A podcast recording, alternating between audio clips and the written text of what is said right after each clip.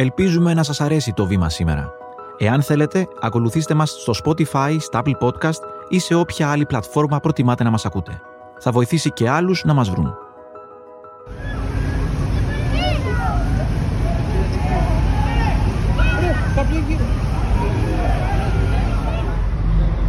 Ενδιαφέρον τους κύριους εκπάτες ότι η καθυστέρηση απόκριση του πλοίου οφείλεται σε περιστατικό που έγινε στο λιμάνι του Πειραιά. Το πλοίο δεν έχει καμία φύγη για το συμβάν. Ευχαριστούμε για την κατανόηση. Το βίντεο με τη δολοφονία του Αντώνη Καριώτη, του 36χρονου, που τα μέλη του πληρώματος του Blue Horizon τον έσπρωξαν από τον καταπέλτη και τον οδήγησαν στο θάνατο, το έχουμε δει όλοι.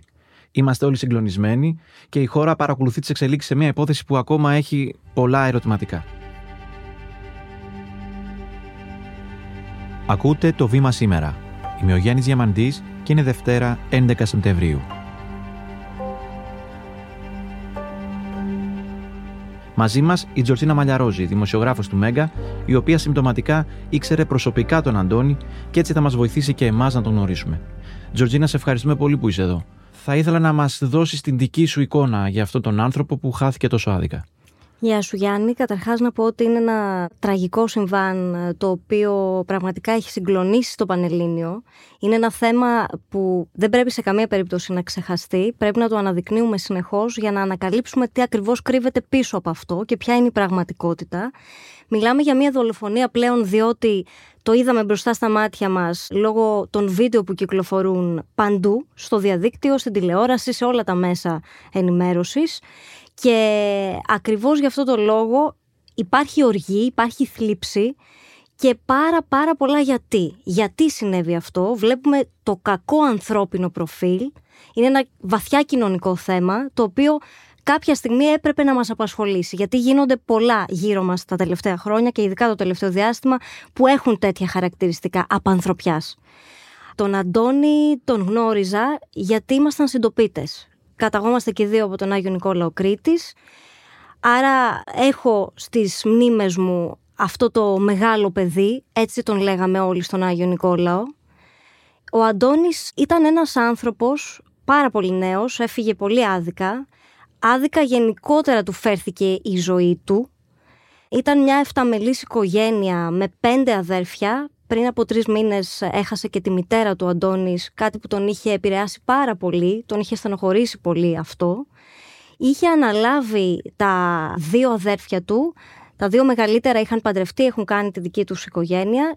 Επομένως, είχαν μείνει τρία παιδιά με τη μητέρα τους, και έτσι στο τέλος, μόλις έφυγε η μητέρα τους από τη ζωή, έμεινε ο Αντώνης με τα άλλα δύο αδέρφια του, ένα κορίτσι και ένα αγόρι. Ήταν ο μοναδικός που εργαζόταν, για να συντηρεί την οικογένεια. Πρόκειται λοιπόν για μια άπορη οικογένεια με πάρα πολλά προβλήματα, πάρα πολλές δυσκολίες. Ο Αντώνης έκανε δουλειές του ποδαριού, δεξιά-αριστερά για να βγάζει τα προστοζήν και να συντηρεί την οικογένειά του και τα μικρότερα αδέρφια του. Και ήταν ένας άνθρωπος που ό,τι και να συνέβαινε τον έβλεπες πάντα χαμογελαστό. Επειδή έχουμε ακούσει και έχουμε δει πάρα πολλά το τελευταίο διάστημα, κάποιοι μιλούν για νοητική στέρηση, δεν γνωρίζω εάν υπήρξε κάτι επίσημο που να αποδεικνύει ότι είχε κάτι τέτοιο. Μπορώ να σου πω σίγουρα ότι ήταν ένα ιδιαίτερο παιδί με τα δικά του χαρακτηριστικά γνωρίσματα. Ό,τι και να συνέβαινε και η μεγαλύτερη καταστροφή θα έβλεπες την πιο αισιόδοξη πλευρά του. Αυτό είναι που δημιουργεί ίσως και μεγαλύτερη οργή ότι αυτά τα χαρακτηριστικά αυτού του ανθρώπου, όπω τα περιγράφεις, που δείχνουν δηλαδή έναν άνθρωπο από τον οποίο δεν μπορεί να κινδυνεύσει κανείς γύρω του, ίσα ίσα αυτό να έπαιξε και επιβαρυντικό ρόλο για την ίδια την εξέλιξη της ιστορίας, γιατί είναι αυτό που λέμε ότι βρήκαν και το έκαναν. Έσπρωξαν βία έναν άνθρωπο από το πλοίο, γνωρίζοντας τις συνέπειες, επειδή ξέραν ότι δεν θα μπορούσε να αντιδράσει. Και στο βίντεο, μάλιστα, φαίνεται, ενώ δέχεται επίθεση, απλά προσπαθεί να μείνει πάνω στον καταπέλτη. Δεν επιτίθεται καν. Ακριβώς και θα πω το εξής, ότι στάθηκαν ίσως και μόνο στην εικόνα του. Και το λέω αυτό γιατί όπως θα έχετε σίγουρα δει όλοι και εσείς και εμείς βλέπουμε όλες αυτές τις μέρες ήταν ένας άνθρωπος ο οποίος ήταν πάρα πολύ απλός. Ούτε το ντύσιμο του ήταν αυτό που σε παραπέμπει σε κάτι κοινωνικά ανώτερο. Αυτός μάλλον ήταν ο λόγος ίσως που τους έκανε αυτούς τους δύο ανθρώπους να αντιδράσουν με αυτόν τον τρόπο. Αν ήταν κάποιος άλλος, είναι επίσης κάτι που έχουμε ακούσει όλες αυτές τις μέρες. Ένας άνθρωπος φοράει ένα κοστούμι, για παράδειγμα, ή έχει άλλη εικόνα, ίσως να μην συνέβαινε αυτό. Το πιθανότερο. Και ίσως με τον πιο απάνθρωπο τρόπο ξεγυμνώνεται και η στάση της ελληνικής κοινωνίας απέναντι στην διαφορετικότητα. Και είναι και ένα θέμα το οποίο δεν το έχουμε ξεπεράσει ποτέ τελικά της κοινωνικής τάξης και των κοινωνικών στρωμάτων και ακριβώς αυτό εδώ το σημείο νομίζω ότι ξεγυμνώνεται μπροστά στα μάτια όλων μας. Είναι κάτι που το είδαμε όλοι και νομίζω πως κανείς δεν μπορεί να το αμφισβητήσει εκτός βέβαια αρχικά τουλάχιστον από την πλειοκτήτρια εταιρεία η οποία αμέσως όλο το θέμα αυτό το φόρτωσε στους τέσσερις αυτούς ανθρώπους. Για να μπούμε λίγο και στην υπόθεση, στα πραγματικά γεγονότα όπως αυτά εξελίχθηκαν.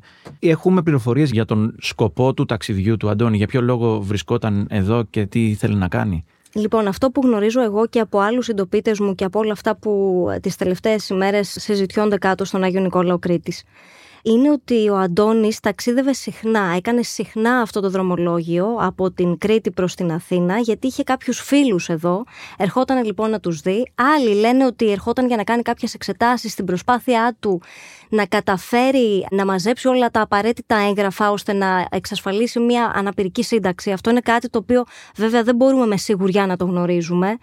Ήταν λοιπόν ένα παιδί που έκανε συχνά αυτή τη διαδρομή και μάλιστα έφτασε και στα δικά μου τα αυτιά ότι επέλεγες εσκεμμένα το συγκεκριμένο πλοίο για αυτό το δρομολόγιο, διότι του άρεσε αυτό το πλοίο, του άρεσε η διαδρομή, οι άνθρωποι τον γνώριζαν και του συμπεριφέρονταν καλά. Αυτό λένε οι δικές μου οι πληροφορίες από συντοπίτες μου αφού τονίσουμε και σημειώσουμε με κάθε τρόπο ότι το τι ακριβώς συνέβη πριν δεν έχει καμία σχέση με το αποτέλεσμα, γιατί δεν υπάρχει κανένας λόγος που να αιτιολογεί και να δικαιολογεί την στάση αυτή του πληρώματος εις βάρος του Αντώνη, Ήθελα να σε ρωτήσω εάν ξέρουμε και τον λόγο για τον οποίο αποβιβάστηκε και επανεπιβιβάστηκε. Υπάρχουν σενάρια για αυτό. Τι ακριβώς έχει συμβεί; Αυτό δεν μπορώ να το γνωρίζω. Ξέρω σίγουρα ότι από αυτόπτες μάρτυρες με τους οποίους μίλησα ότι είχε επιβιβαστεί στο πλοίο κανονικά, είχε εισιτήριο. Είναι κάτι που πρέπει να το διευκρινίσουμε αυτό. Και στη συνέχεια αποβιβάστηκε για λίγο και επέστρεψε δευτερόλεπτα πριν τον απόπλου. Τον λόγο δεν μπορώ να σας τον πω εγώ, δεν το γνωρίζω. Τα σενάρια βεβαίως είναι πολλά, αλλά νομίζω ότι δεν υπάρχει και λόγος να σταθούμε σε αυτό. Ακριβώς. Σε κάθε περίπτωση ήταν ένας άνθρωπος ο οποίος επιχείρησε να μπει στο πλοίο στο οποίο είχε επιβιβαστεί αρχικώς και το αποτέλεσμα ήταν αυτό που γνωρίζουμε όλοι. Που και φυσικά και εισιτήριο να μην είχε και να ήθελε να απαιτήσει να ταξιδέψει χωρίς εισιτήριο οποιοδήποτε άνθρωπος, δεν θα μπορούσε σε καμία πολιτισμένη κοινωνία να υπάρξει τέτοια εξέλιξη. Η κοινωνία τώρα, η τοπική, η δική σας κάτω, σκέφτεται πώς θα αντιδράσει μετά από όλο αυτό το τραγικό γεγονός; Από την πρώτη στιγμή που έμαθαν για το τραγικό συμβάν, αντέδρασαν όλοι στην πόλη. Αυτό πρέπει να το πω. Κινητοποιήθηκαν άμεσα. Πέρα από τις πορείες διαμαρτυρίας που έγιναν τα πρώτα 24 ώρα και έναν κουμπαράλι εγγύης όπου μαζεύουν κάποια χρήματα για να τα προσφέρουν στην οικογένεια, αυτό που θέλουν οι άνθρωποι της τοπικής κοινωνίας είναι πρώτον να μην ξεχαστεί το θέμα και δεύτερον να πληρώσουν ε, οι υπέτειοι. Το Διοικητικό Συμβούλιο της Attica Group εκφράζει την οδύνη του και απευθύνει τα ειλικρινή συλληπιτήρια και τη συγνώμη του στην οικογένεια και τους φίλους του εκλειπώντος. Παράλληλα, λέει η ανακοίνωση και ανεξαρτήτως της δικαστικής διερεύνησης, δεσμευόμαστε ότι θα σταθούμε δίπλα στην οικογένεια του εκλειπώντος με κάθε τρόπο και με όλες μας τις δυνάμεις. Το Διοικητικό Συμβούλιο έκανε σήμερα δεκτή την παρέτηση του Διευθύνοντος Συμβούλου της εταιρείας του κυρίου Σπύρου Πασχάλη. Είναι αποφασισμένοι οι άνθρωποι κάτω γιατί ήταν ο Αντώνης όλων μας. Ήταν το δικό μας παιδί, ήταν πάντα εκεί πάντα σε όλα. Και γι' αυτόν ακριβώς το λόγο θέλουν να αποδοθεί δικαιοσύνη και φυσικά πάμε στην επόμενη μέρα τώρα πια. Η επόμενη μέρα έχει δύο αδέρφια τα οποία μένουν ορφανά, αβοήθητα.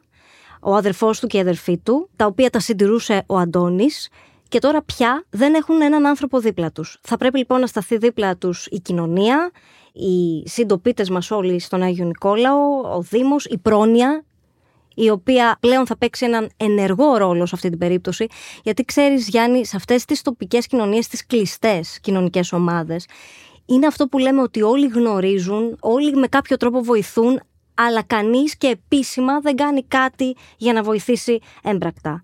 Αυτό γινόταν, βοήθεια υπήρχε, αλλά όχι σε τέτοιο βαθμό από κοινωνικές δομές ή άλλους φορείς υπεύθυνους που αναλαμβάνουν τέτοιες οικογένειες σε τέτοιες περιπτώσεις. Επομένως, νομίζω ότι πλέον το επόμενο βήμα είναι αυτό. Και είναι όλοι δίπλα σε αυτά τα παιδιά. Τζορτζίνα, σε ευχαριστούμε πολύ που ήσουν εδώ για ένα θέμα που δεν φανταζόμασταν ποτέ ότι θα έπρεπε να συζητήσουμε γι' αυτό. Και εγώ σε ευχαριστώ, Γιάννη. Πριν σας χαιρετήσουμε, να σας ενημερώσουμε ότι το Βήμα της Κυριακής προσφέρει στο αναγνωστικό του κοινό το χρηστικό λεξικό της νεοελληνικής γλώσσας της Ακαδημίας Αθηνών. Πρόκειται για μια σπουδαία επιστημονική έκδοση, την ευθύνη της οποίας έχει ο δικός μας, ας μας επιτραπεί να πούμε, λόγω των podcast που κάναμε με τίτλο Γλώσσα-Γλώσσα, ακαδημαϊκός Χριστόφορος Χαραλαμπάκης. Πρόκειται για μια έκδοση σε οκτώ σκληρόδετους τόμους, η κυκλοφορία της οποίας αντανακλά το ρόλο της εφημερίδας στην παιδεία, τη γλώσσα και τον πολιτισμό εδώ και έναν ολόκληρο αιώνα. Ο τρίτος τόμος θα κυκλοφορήσει στις 17 Σεπτεμβρίου με το βήμα της Κυριακής. Είμαι ο Γιάννης Διαμαντής και κάθε μέρα σας παρουσιάζουμε ένα θέμα με τη βοήθεια των δημοσιογράφων του Βήματος και έμπειρων αναλυτών. Ευχαριστούμε που μας ακούσατε. Ακολουθήστε το βήμα σήμερα στο Spotify ή στα Apple Podcast για να μην χάνετε κανένα επεισόδιο. Το σημερινό επεισόδιο επιμελήθηκε η Κατερίνα Μπακογιάννη. Δημοσιογραφική παραγωγή Έλενα Κούση και Κατιάνα Καλιγέρου. Ηχοληψία και τεχνική επεξεργασία ήχου Στέλιος Τριανταφύλου και Ηλέκτρα Ασιθιανάκη. Το βήμα σήμερα. Εξηγούμε τις ειδήσεις.